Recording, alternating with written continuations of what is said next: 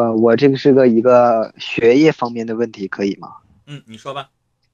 嗯，是这样的，我现在十七岁，在我读初中的时候，呃，怎么说？初中三年，前一年半，我跟我我们的班主任关系可以说是铁哥们儿，可是后一年半，我们的关系就比陌生人还要陌生人。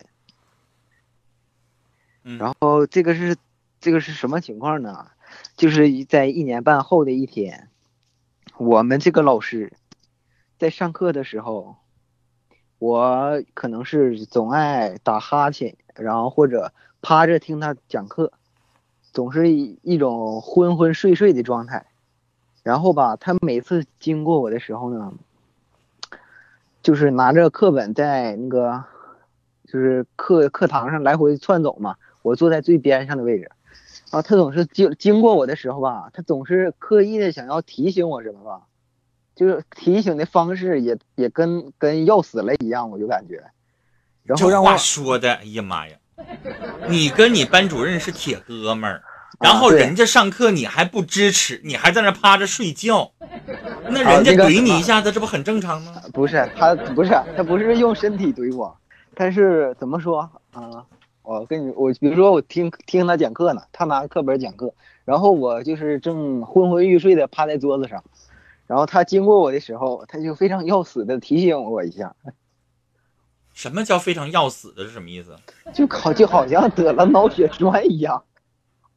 小伙儿，人家老师觉得你关系好，我也是讲，我也是这个这个老师，我上课的时候，这个学生本来跟我关系特别好。然后呢，上午课就睡觉，上午课就睡觉，那我也会有想法你什么意思？你故意拆我台啊？对，一开始我也是这么理解老师的这个行为，但后来他每天都这么对我脑血栓，然后之后我在每次听他课的时候，我也知道，我也知道他他肯定是，我也知道他肯定是提醒我不注意听他的讲课，嗯，我也知道这个情况了之后，我就改变了我的行为，我每次上课的时候。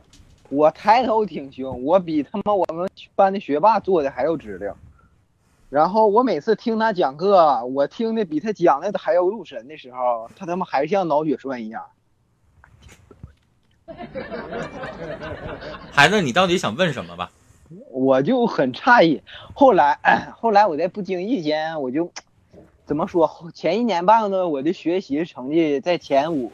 后一后一年半，我的学习在倒数第五，就是这。就因为这一门科吗？嗯，这就是对我们班主任是一门科。一开始在他的课堂上，我就总在想，这是为什么呢？我们关系这么好啊！我打断你，还有三分钟了啊！啊，就因为这一门课你分特别低，然后导致你现在变成后五名了，是吗？啊，那不不，我跟俺们还是你所有的科你都不好好学了？就是后来所有的科。我都我我都不学不好了，就因为这一件事情。你说你这样的孩子，你这是真事儿呢，还是逗我们玩呢？因为你一直在笑。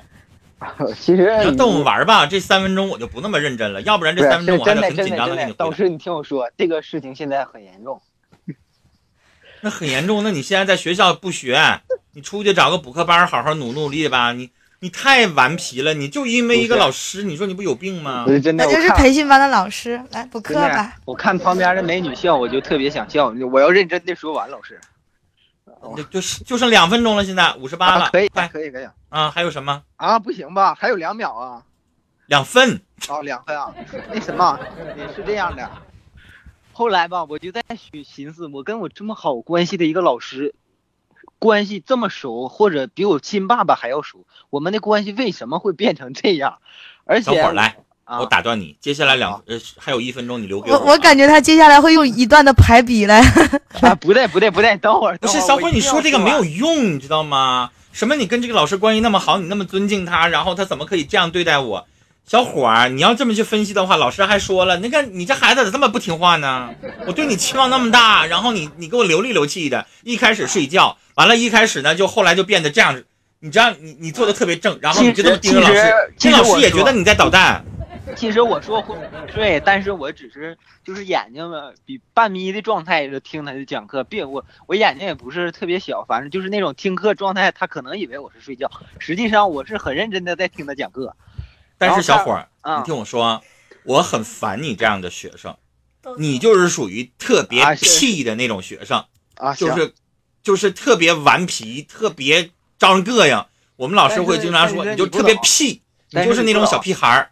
但但是我还你你你不要抢我话，咱俩因为还有一分钟了。啊 好，好你要再说话我就把你麦关了啊。好好好，我们这边不想耽误下一位静诺西老师的时间 OK，OK，OK 你就是特别屁的那种屁孩子。OK OK，但是我承认，我教我当了这么多年老师，我是大学老师，我教了这么多年老师，我告诉你，之后跟我联系的只有这些小屁孩儿，那些特别懂事儿、特别听话那些学生学霸，最后毕了业从来不理我，你知道吗？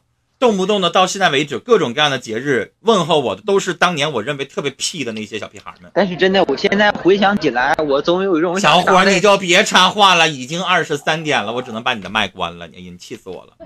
最后一句话，我是想告诉你，这个老师无意专门去针对你，他真的想把你教好，但是你吧就不理解这老师的心，你老跟着人对着干，然后呢，他对你没有那么专注了，他可能疲累了。然后觉得你不理解他，然后你就开始跟他对着干，然后你成绩也开始不好，那老师当然就心灰意冷了。既然你不学了，不学拉倒吧。小伙儿啊，这个最后你没有好果子吃，因为老师无所谓，你爱学不学，我们不扣工资，你知道吗？我把这个学生撵走了，我给他六十分，我最后不影响我这个大学老师的任何的一个成绩，你知道吗？所以小伙儿，你最终做的是什么？如果你实在学不下去了，你就是跟这老师没有办法相处，我建议你，你可以跟学校申请，你说我想换个班，这是可以的，让你妈妈跟教务处老师。二一个，你可以找小曼老师，他是培训班的辅导老师。你哪门成绩差了，重新补回来，然后等到你有精力的时候，比如说假期不忙的时候，你单独有时间去找那位老师，你俩坐下来，平心静气的把你们两个人之间的恩怨去解决一下。都是男人，咱不用小肚鸡肠的，又猜呀，又怎么地的，对吧？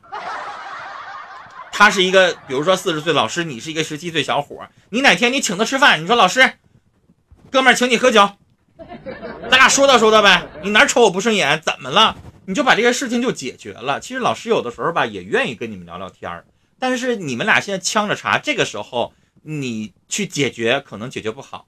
我认为什么样我能接受你呢？比如说你成绩又回来了，你不在我们班了，这个时候呢，咱们俩没有那么多的利益冲突。但如果你在我这个班级当中的时候，我就老觉得你跟我对着干。这个时候你跟我对着干，老师有的时候也好面子，他有的时候没有办法低下头来去跟你很好的去沟通和交流，你知道吗？所以老师经常能做什么样的事儿？比如说老师说错一个字儿，你不要当场，老师，你什么水平啊？你那字儿都说错了。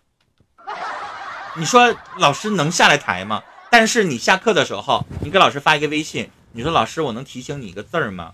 老师，你刚才有一个字儿念错了，对不对？所以小伙，你们你可能对老师有想法，老师可能对你也有想法，所以这样的事情，我建议你用别的方式去处理。但是你的成绩是最迫切的，这个成绩想办法先把它提高上来啊！